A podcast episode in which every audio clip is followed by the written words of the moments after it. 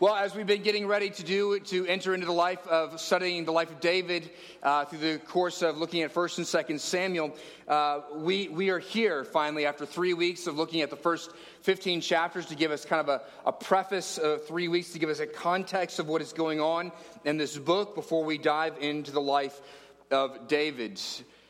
Uh, you would have to have lived under a rock in Western civilization if you didn't know. And, who David was in some way, shape, or form, right? One of the most famous pieces of artwork in the history of Western civilization is David, uh, that great statue.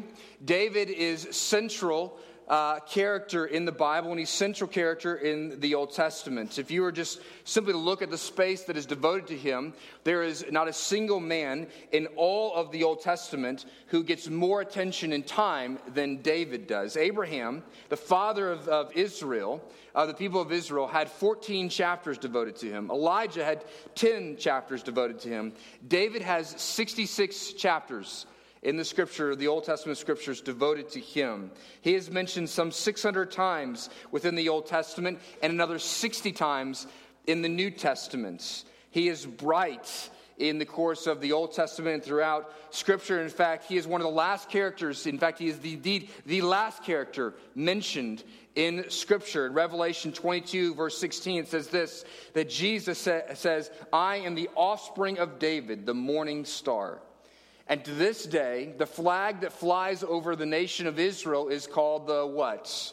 The Star of David. This is David is a remarkable man, and we hope to learn much from this remarkable man whom God said he is a man after my own hearts. And so, First Samuel chapter 16 is where we first meet David in Scripture. The story of David is found in this book of Samuel.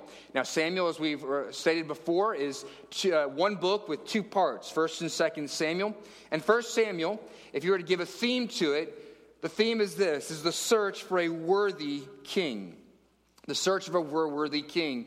That Hannah and her song after God's provision for her of a son, and the, the song that she sings in 1 Samuel chapter 2 sings of a king, an anointed one who would come and who would make the poor rich, and who would give away his wealth and his power in order to make much of those who are poor and little.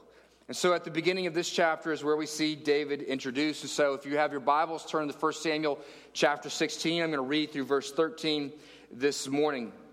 Hear God's words. The Lord said to Samuel, How long will you grieve over Saul, since I have rejected him from being king over Israel? Fill your horn with oil and go. I will send you to Jesse the Bethlehemite, for I have provided for myself a king among his sons. And Samuel said, How can I go? If Saul hears it, he will kill me.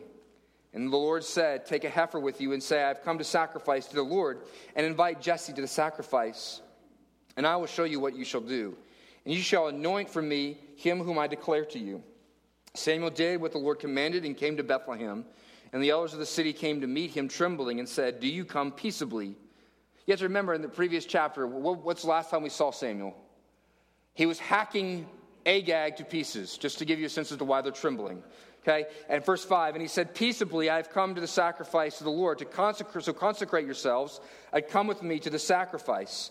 And he consecrated Jesse and his sons and invited them to the sacrifice. And when they came, he looked on Eliab and thought, Surely the Lord's anointed is before him. But the Lord said to Samuel, Do not look on his appearance or on the height of his stature, because I have rejected him. For the Lord sees not as man sees. Man looks on the outward appearance, but the Lord looks on the heart.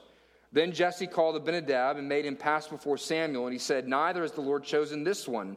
Then Jesse made Shammah pass by, and he said, Neither has the Lord chosen this one. And Jesse made seven of his sons pass before Samuel. And Samuel said to Jesse, The Lord has not chosen these. Then Samuel said to Jesse, Are all your sons here? And he said, There remains yet the youngest, but behold, he is keeping the sheep. And Samuel said to Jesse, Send and get him, for we will not sit down till he comes here. And he sent and brought him in. Now he was ruddy and had beautiful eyes and was handsome. And the Lord said, Arise, anoint him, for this is he. And then Samuel took the horn of oil and anointed him in the midst of his brothers. And the Spirit of the Lord rushed upon David from that day forward. And then Samuel rose up and went to Ramah. This is the reading of God's holy, inerrant, and infallible words. May the grass wither and the flower fade, but may the word of our God stand forever. Well, we see in 1 Samuel chapter 16 at the very beginning that um, while this is the, the passage that introduces us to great David, that it does not begin well. It begins with a grieving Samuel. And Samuel has been grieving what appears to be not for a short period of time, but for a very long time. He thought and he longed for that Saul would be the king that his mother sang about. His, like Saul would be the king who would care for the poor and would use his power to serve others. And yet Saul has turned out to be a king like the nations. And so Samuel has been grieving, and he's been grieving for a long time. And perhaps Samuel is crying out before the Lord and asking the kind of questions that we ought to be asking today. That are not actually foreign to us if we care about what's going on in the world. Asking questions like, Where are all the good men? That's not just the single ladies that ask that question. Where are all the good leaders? Where are they? Where is the good king? Where are the good presidents and the, yes, even the good dictators? Those who are those monarchs that would rule well. This is not an issue that is simply an issue of 2,000 years ago or even 1,000 years ago. This is an issue for today. There was a guy named uh, Muhammad Bouazizi you may have never have heard of him. Maybe you are familiar with him if you know the Middle East and what has gone on there the last seven to eight years. Muhammad Bouazizi lived in Tunisia. He was a 27 year old vegetable uh, cart vendor. He had done it for seven years, simply selling vegetables on the streets in Tunisia, and it produced just enough livelihood for him to provide for him and his family of eight. He didn't have great aspirations for his life. His great goal was this, is to be able to buy his own vegetable carts and own his own vehicle. He was simply a hardworking man. But one day, as happens in corrupt countries, where the police often are the greatest system of injustice, is one of the police people came up to him and confiscated his vegetable cart for seemingly no reason. And it happened that we would go, he went down to the police department and in seeking and was going to pay his fine. But the policewoman who actually confiscated his cart would not let him pay the fine and said that he would not get his vegetable cart back. Now, if you take a man's vegetable carts in that place, this is you're essentially taking his what? His livelihood, his means of income. You're taking his business. Now, in a random act of injustice, this police person has taken his carts. And so he went to the judicial authorities to appeal his case, and the response, instead of acting on it, was to laugh at him. They didn't give him the time of day. They told him he was never going to get his cart back. He needed to give it up and go find something else to do. And so, what did he do? In this face of this act of gross systemic injustice, he walked out into the street, he doused his body with gasoline, and lit himself on fire. And this sparked what became the Tunisian revolt. And within three weeks, the dictator who had ruled over Tunisia for 21 years had been ousted for office. Why? Because one man said, Enough. We need better leaders than this. This has to stop. And in fact, this began what became known as what? The Arab Spring. It started with Tunisia, and then it moved to Egypt, where they stood in the square day in and day out. And what do they demand? We demand worthy leadership. We desperately need it in our own country. Worthy leaders, men of character. You know, a couple years back, um, it was reported in the military, one particular year they had over 26,000 cases of sexual assault. That was just the reported cases within the United States military. Now, that's bad, but what was even worse was when the study was done as to what was going on and why there was so much injustice in regards to the response to this, it was found that the very people in the military who were assigned to investigating sexual assault were the very perpetrators who were committing these acts. We long for worthy leadership. God says to Samuel, this is what Samuel's crying about, that we long, where are the good men? Where is the king who will not use his power to abuse? Where is the king who will use his wealth to lift up the poor? God says, Listen, he comes to Samuel. What's the first thing he tells him? It's an interesting phrase here that he tells Samuel. He said, I will provide for myself that man. You see, the approach that Israel is taking, remember, Israel was the one who demanded a king. And God said, You want a king? I'm going to, okay, you can have the king of your choosing. And they chose Saul through Samuel's leadership. He was a man who looked good, he had great appearance. And in fact, well, the, the theme that we're going to see throughout chapter 16 is this word, it comes from the word uh, Hebrew, ra'ah, is the root word.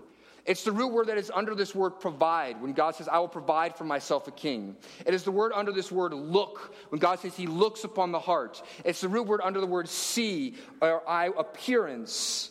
This word comes up some 12 or 13 times within the process of moving through chapter 16. And God says to Samuel, I see. I am the one who will look. I am the one who will provide the man that you need. It's almost like our idiomatic phrase, this word to see, in the way they translate it to provide, because what it actually kind of means is this is I will see to it. In other words, God's saying to Samuel, You're crying out and asking, Where are all the good men? Where are the leaders? Where is the good king that we so desperately need? And it's as if God's coming to Samuel and saying, I'll see to it. I got this one. You had the last one. I got this one. I got this one. So the Lord is going to provide for the good man. The Lord will see to it. And so when we're looking for a man who would lead, when we're seeking for good leadership and the type of men that would lead in this way, God says, I will provide it. And here's how He shows He's going to provide it for us in this text. Four points we're going to walk through this morning. God first provides the king that we need by looking to the heart or seeing to the heart. Seeing to the heart. The classic verse in this text, the most famous verse, is what? That, that central passage there where God comes to Samuel and says, I don't look at the, man looks at the outward, but I look at the heart. Here's what happens. Here's the account I was going to explain it to you. Samuel goes, God comes to Samuel and says, I want you to go anoint a new king. And Samuel says, But God, we've already got a king. He's not a very good one, but we got one. And if I go and anoint a new king, that's not usually going to be very good for my health. And so God says, I got that. We'll go ahead and have some sacrifices. Trust me. And so Samuel goes to this obscure little village called Bethlehem. And you'll notice in the text it says, right, there's four elders who come out. And they're, they're concerned about Samuel's presence because Samuel's not one for small talk. When Samuel shows up, it means something significant is about to happen. But he's here to anoint a king. And so Samuel invites the elders and Jesse's family to this event. And then he sets aside Jesse's family and he asks Jesse bring his, his sons in front of him so that he might select the one to whom he will anoint. And God's going to show him the one he ought to anoint. And who's the first one who moves forward? Who, who comes out first? Well, of course, Jesse brings out his firstborn, his strapping firstborn son, Eliab. Man, Eliab's a stud. Eliab's great. Eliab, man, Eliab means Hebrew for you the man. That, no, that's not actually true, but that's pretty much what he, how he's pictured here. He, Eliab, he's the quarterback of the football team. Eliab's 6'3, 225. He's chiseled. He walks in the room and he dominates it. Everybody wants to be Eliab. His daddy loves Eliab. Eliab fits the bill of what a king should look like. He's tall, he's good looking, he's strong. Remember in those days what they want in a king? What do they need in a king? They need someone who's going to lead them out in battle. And in an era when you don't have a gun, where the smallest man on the field can take out the largest man in the field with a gun, you need a guy who can wield an enormous sword. Right? What's the, the at every men's retreat, college men's retreat, what's the movie that they show or they reference? Braveheart. And why is the man who leads that movie in Braveheart, William Wallace, such a, a stirring leader? Why is he put in charge? Because he's enormous. In fact, we actually have the, um, the sword that William Wallace had. It was five foot six inches long, and William Wallace himself was six foot five. Now you have to remember, at this point, the average man is about five six. This is an enormous guy.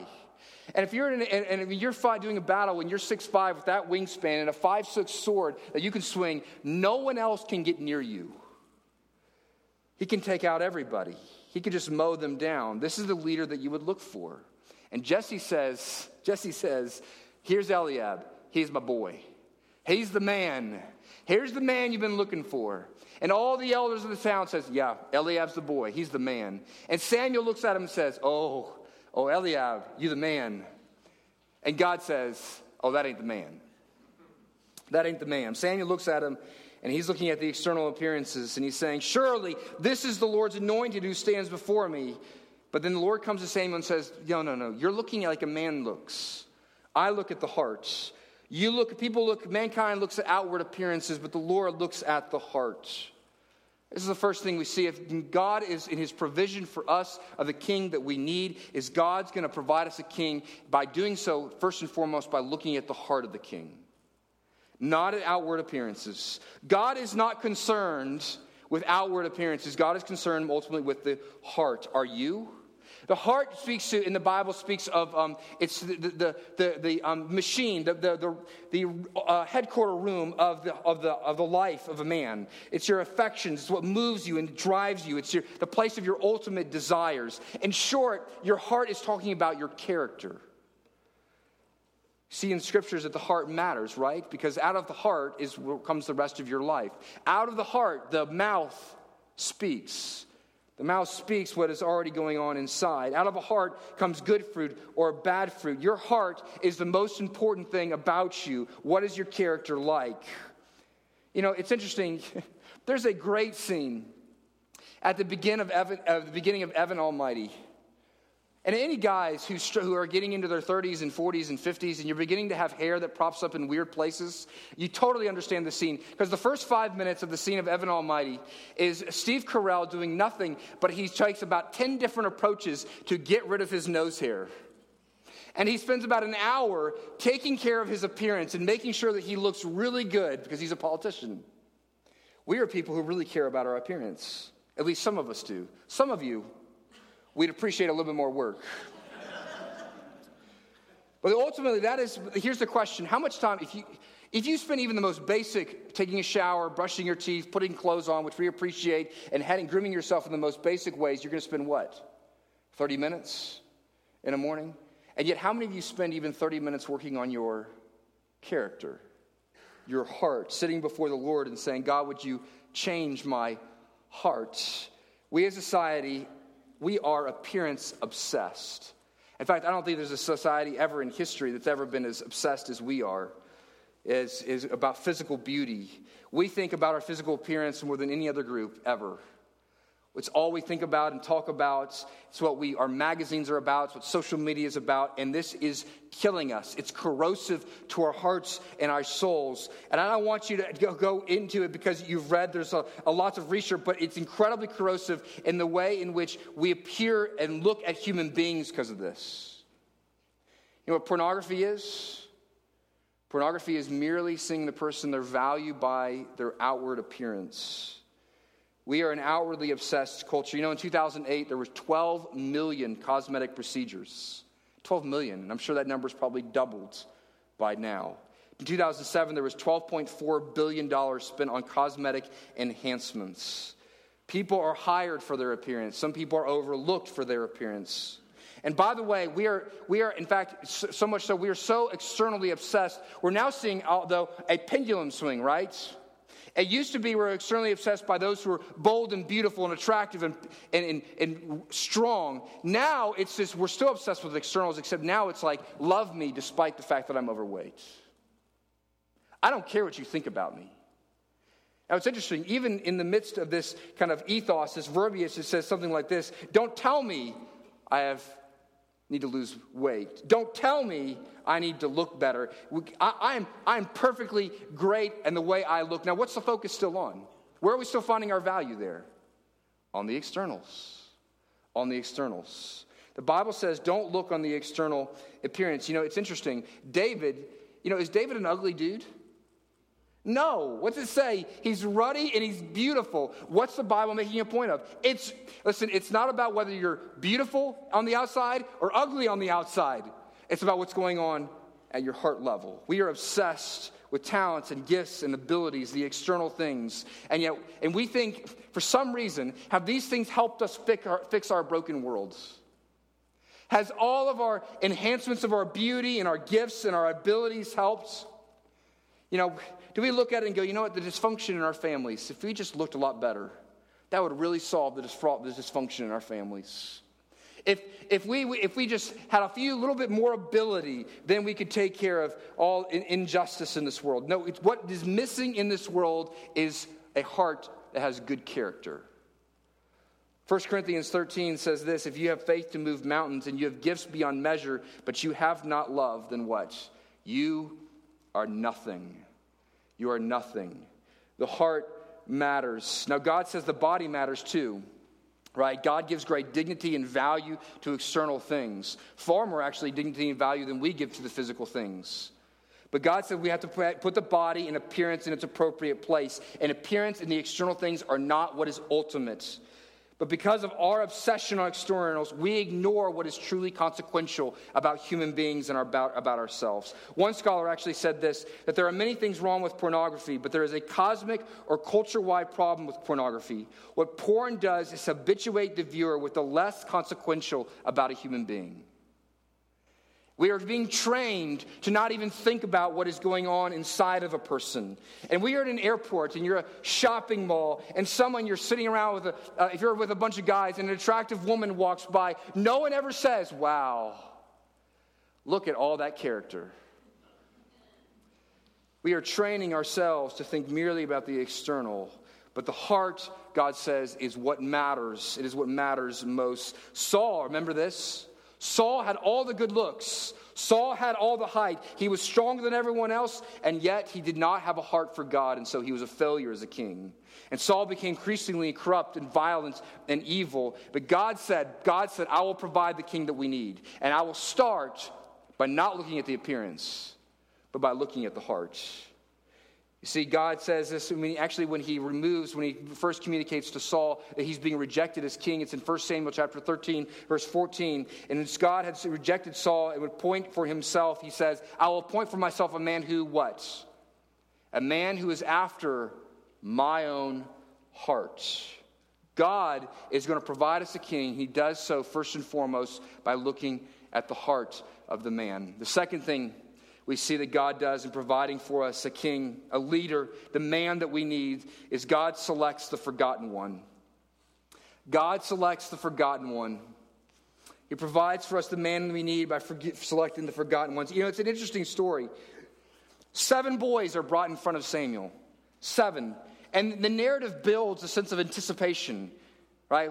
We have the three brothers who are named, and then with the rest of them, it's like all seven come before him, and nope, not, not that guy, nope, not that guy, nope, not that guy. And literally, Samuel comes to, to, to Jesse and says, uh, You got any more sons?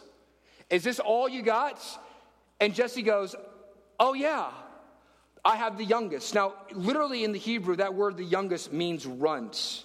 It means the weakest one. It means the, the son who is inconsequential. It means the lowly son. I want you to see where this is, this is borne out. David says he has eight sons.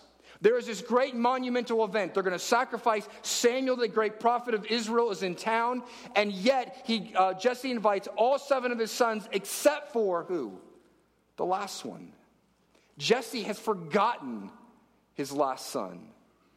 He is inconsequential to him. In fact, one scholar says that David is almost like a ancient Near Eastern male Cinderella. That he is viewed as the, by the rest of the family as simply out to work with the sheep. You know, those who work with the sheep were the ones who were considered the most lowly. This is the job that was given to kind of thieves and lowlifes. And this is the job that is given to David to be out with the sheep. He is forgotten by his own father. But you know what? This is a pattern that fits within all of the Old Testament, in fact, all of Scripture that God loves to choose the lowly ones. David is treated as if he could be do good for nothing but menial work, but this is who God chooses. You see, God is always reversing the way the world thinks. The world says, This is our standard. We want the firstborn son. It's called the, the process of primogeniture. That the firstborn son was thought to, he got all of the father's wealth and all the father's strength and all the father's blessing. And yet, what do we see? God is constantly taking the youngest son and giving him the blessing. Jacob and Esau, who gets the blessing? It's Jacob. Cain and Abel, who gets the blessing? It's Abel. It's not Ishmael, but it's Isaac.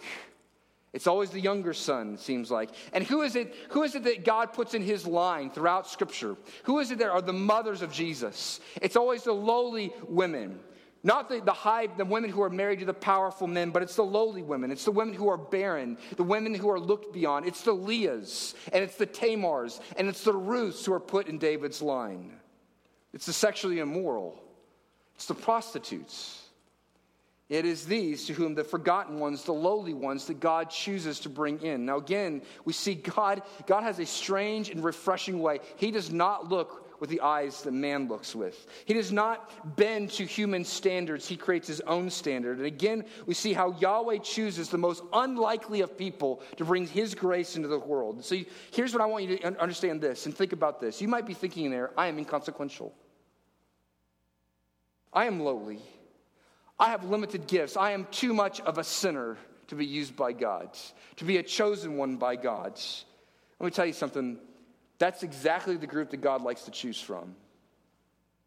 Is the lowly ones, the outcast ones. You know, it's the world, the church in this world is predominant, is dominated. The ones who are bringing the great amount of effect for the kingdom of God, it's dominated by the lowly and the weak and the poor.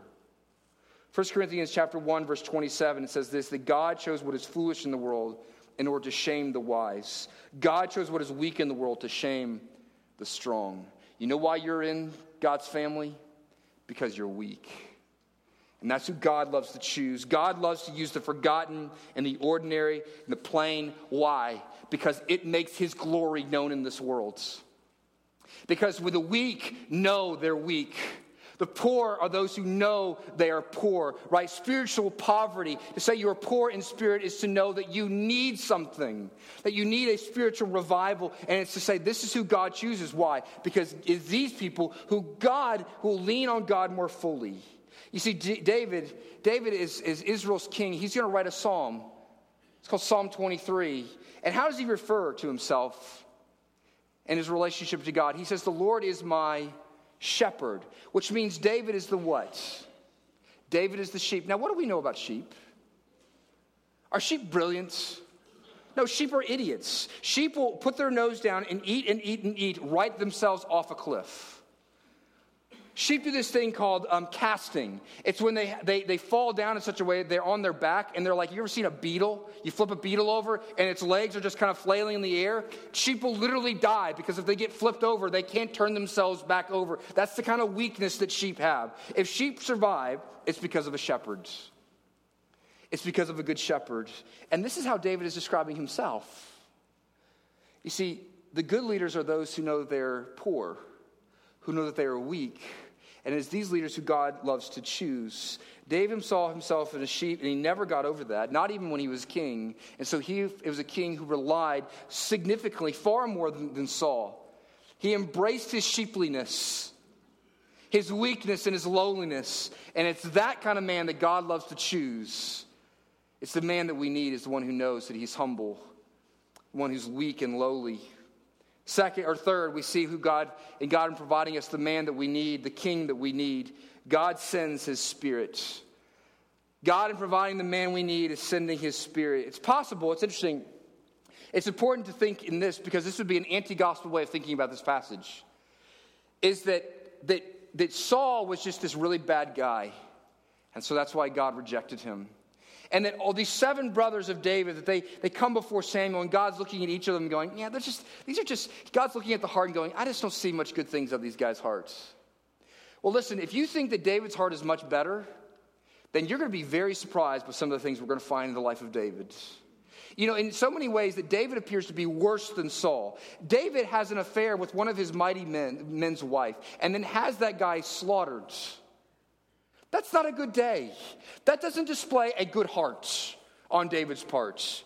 You see, what's going on here is God says, I will choose for myself a man who is desperately needy, but I, and a man, I'm to look to the heart, but what I'm also to do is I'm to have to change this man's heart in order to make him the leader that I need him to be and the people need him to be. And so what does he do? At the very end, God says, if you're to be my king, he gives David something the very end, verse 13, it says that the Spirit of the Lord rushed upon him from that day forward. Now, does it say that the Spirit of God kind of came on David every once in a while? Because David was mostly a good guy, and he just needed the Spirit every once in a while to give him a little boost into goodness. Is that what the answer is? No, the Spirit rushed on him. It says from that day forward. The Spirit moved into his life because David, in order to be a man who would actually become a man after God's own heart, who actually would have a heart of character, had to have his heart changed by the Spirit of the living God. You see, God provides for us a king, and he does so by looking internally and looking at the forgotten places. But then he takes these people by his grace, the lowly people of this world, who he has chosen, but who aren't all that good, and he makes them beautiful. He changes them. He changes their heart and their appearance internally. David has to get to the Holy Spirit in order to become the king that God wants him to be. Now, it's interesting because we often balk at the way God is going to change our hearts. You know what the Spirit of God does in order to change us? When the Spirit of God invades our lives, you know, the Spirit of God points us and takes us in a couple different places where we are experiencing this sanctifying work that creates heart character. definitely, the heart, the Spirit takes us to the Word of God, that's for sure. But here's the pattern we see consistently in the scriptures is when the Holy Spirit rushes in, guess what happens next? The Spirit takes people into suffering. But the means of developing the heart and the character that God wants to have in this man, David, there's a reason why David must wait for seven and ten years before he becomes king of Israel. Because God has some preparatory work to do in David. And what's that preparatory work? David, here's what I'm going to do. You're now the anointed king, but now what I want you to do is I want you to go back out with the sheep and do the menial labor again. And learn to be a shepherd. Learn to be one who is tender and compassionate and who is caring. Learn to care. But what, is, what else does God do? Oh, he gives him the Spirit. Then what does he do? Oh, he makes Saul a raging lunatic and he chases David all over the desert for some seven years so that David is constantly under suffering and living in caves. He teaches David through solitude and through suffering. This is the way often God sanctifies us. You see, God is preparing his men, the lowly men of this world, the forgottenest men in this world, in silence and suffering. For in silence and suffering, by the power of his Holy Spirit, he's doing work through the difficult places in your life. So do not despise the menial labor God has given you.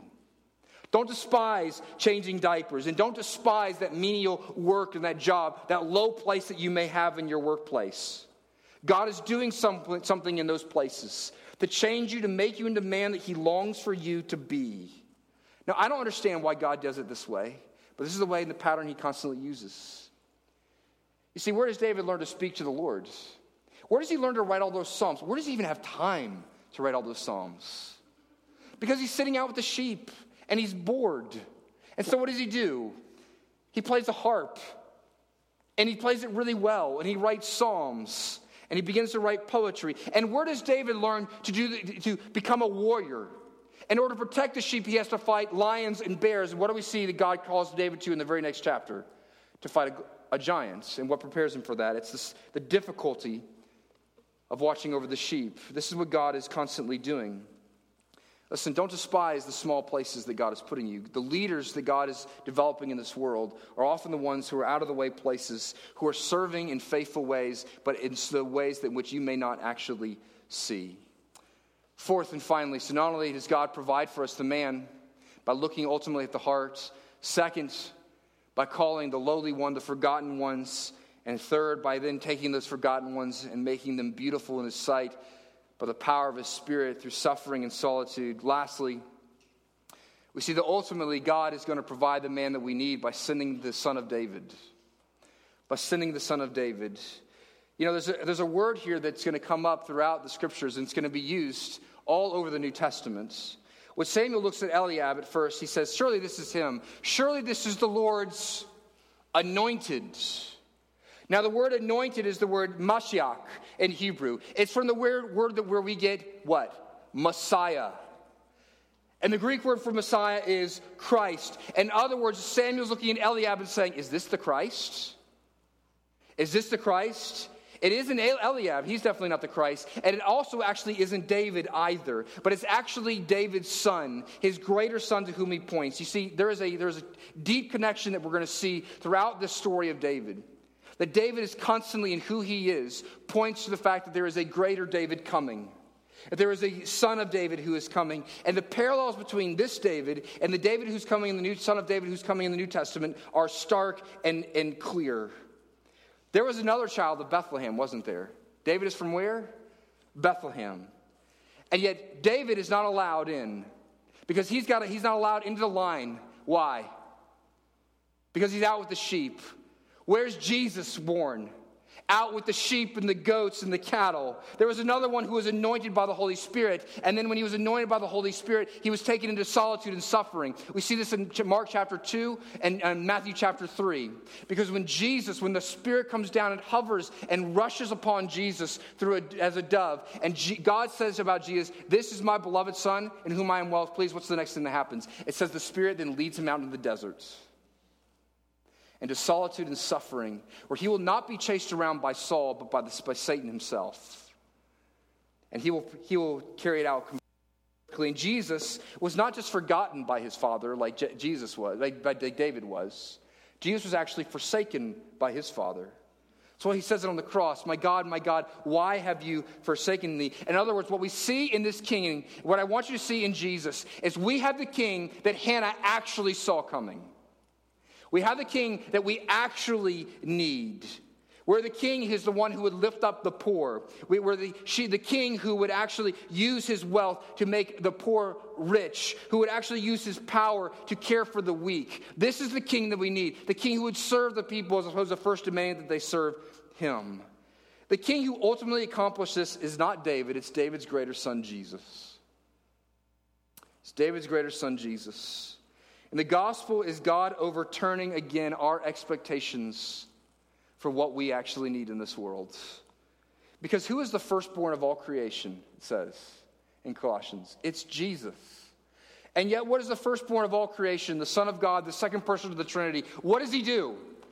He gives up the wealth of heaven in order to what? Make you rich. He gives up his power so you might be, you who are the runts of this world might become strong you see, we care about appearance, and yet we're so ugly inside. Jesus came and said, I will become ugly so that you might become beautiful inside.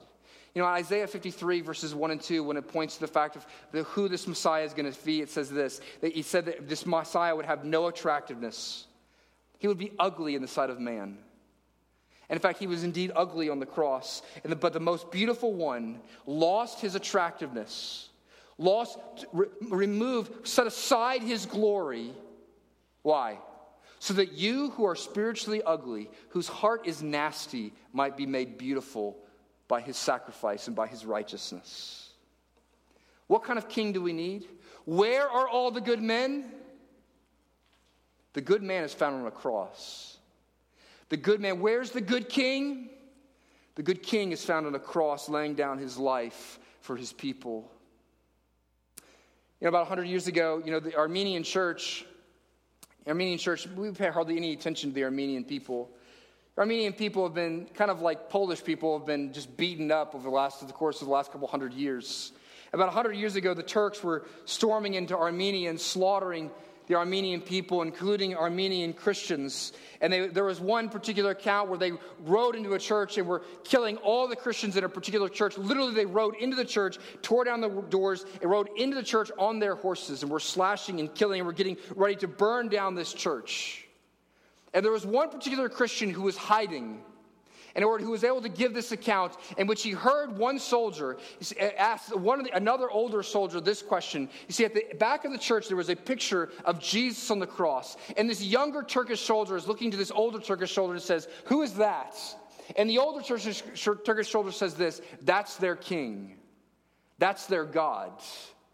And the younger soldier said, That's crazy. What kind of king would lay down his life would die for people. Our king would. Our king would. The good king that we long for and the good king that we need. This is the one. It's Jesus. You want to find the good man? He's on a cross. That he came off a cross and he was resurrected and now he reigns and rules over all things. This is the king that Hannah sang about. And this is the king that Samuel cried and is longing for, is this king. Do you know that king? Are you looking forward? Is this the person do you look for for leadership in your life? Or are you trying to do it, look to all the, the, the, the great places of this world? To political power? To being a boss and having power yourself? You're looking for somebody who is just great in appearance? No, look to Jesus. Now, I want to end this way because this has not been very applicable this morning, I don't feel like. At least I haven't driven it home much. But I want to ask this question David is the man after God's own heart. And we see that he becomes that man, not because he had it initially when God chose him and set him aside by grace, because God, by his Spirit, did something within him. But I want you to see this. If you want to become a, a man after God's own heart like David is, you're going to have to be changed. And you actually have to be changed by the same realities that we see here. You see, you become a man after God's own heart when you realize that you have been chosen by God. Not because of your appearance and not because of your greatness, because you're a lowly one. You see, for the rest of his life, David will be a man who is of much grace. One of the reasons why God calls David a man after his own heart is because David is constantly showing graciousness even to his enemies. David, at one point, is going to have an opportunity to slaughter Saul, and he doesn't take it. Why? Because he says he is the Lord's anointed one. I will not touch my hands on him. Later, when David comes to power and all of Saul's family has been put to death except for one man who is a crippled, a lowly one named Mephibosheth, what will David do? David will invite Mephibosheth to his table. It's grace. See, when, when David is fleeing the city and because of his own son taking over the throne, and David's running from his son, there's going to be a man who's going to stand on the heights and curse David as he's leaving the city. And yet, David, when he comes back in the city and is restored the power, says, Do not touch that man. It's grace. It's grace. You want to become great? Then you have to become gracious. And it's only those, it's only those who have received grace begin to develop that heart. David is a man who knows his strength comes from the Lord's. His strength comes from the Lord, not from his own power and his own might. Look at just some of the Psalms we see. David knows in Psalm chapter, what we're going to see next week, or in, in 1 Samuel chapter 17, David's going to go out and he's going to fight Goliath. Now, how does David think he has the strength for that? It's because of the last verse that we read here in verse 13. Because the Spirit of the living God was giving him power. And David knows this, and he writes about this throughout his life. In Psalm 31, verses 3 through 4, it says this He says, God, for you are my rock and my fortress, and for your name's sake you lead me and guide you. You take me out of the net they have hidden for me, and you are my refuge. And Psalm 51, David, and he's crying out in the midst of his sin, his repentance. He's crying out, and the thing that he most wants is what? Joy and strength that comes from God's presence. He says, God, do not take your Holy Spirit from me. This is a man who knows where his power comes from, where his greatness comes from. It comes from the Lord. And Psalm 139, verses 7 through 12, I think is the most clear, where David says this Where should I go from your spirit, O Lord? Or where shall I flee from your presence? If I ascend to heaven, you are there. If I make my bed in Sheol, that's in death, you are there. If I take the wings of the morning and dwell in the uttermost parts of the sea, even there your hand shall lead me, and your right hand shall hold me. If I say, Surely the darkness shall cover me, and the light about me by night, even the darkness is not dark to you, and the night is as bright as day, for the darkness is as light with you. David is a man, you want to be a man after God's own heart, that you must learn to be a man who lives in reliance upon the strength of the Lord. That's who David is. And David is the man who knows there is one coming, who is the truly anointed one, the truly great king, who will save even him. And we'll end with this verse Psalm chapter 18, verses 49 and 50. David writes this For I will praise you, O Lord, among the nations and I will sing to your name. Why? Because great is your salvation that you bring to your king. And you show steadfast love to your anointed one, to David and to your offspring forever. What's David saying?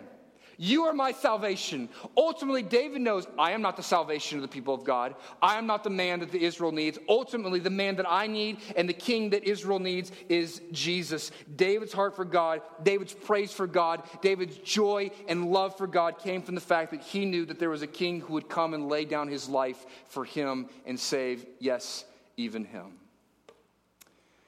And that's what we're going to do. The course of the next couple months, we're going to look at the life of David and we're going to say, here's how David became a man after God's own heart, and here's how he displayed it. Not by being great in of himself, but time and time again as we look to David's greater son, Jesus.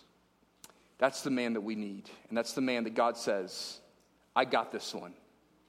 I'll provide you a man. Let's pray. Gracious God, we are a people who are fickle We are people who, um, our response to life's challenges is to um, look to man's success, to look to man's approaches, because we look on the outside. Oh, gracious God, I pray that you'd make us a humble people, a people who know that we're lowly, a people who know that we desperately need the Spirit of God, a people who don't look on the outward appearance but fall on our knees and say, God, I need you. I need you to be the man for me. I need you to be the one who provides for me. I need you to get this one because I don't got it. I don't have the strength. I don't have the power. Oh, gracious God, I pray that you would awaken us with that. Anoint us by your Spirit so that time and time again your Spirit points us back to David's son, Jesus. That your Spirit would drive us to him. I pray that that would be the truth of what happens here in the course of the next couple months that we would be a people who see not only that Jesus is there in every part of Scripture, that Jesus is everywhere in our lives, and that He is the one who we truly and ultimately need. And that, like David, we be ones who cry out after you. That, as he said in Psalm 27, that the greatest desire of our heart would be to be in your presence, because you're the man that we need. You're the king that we need.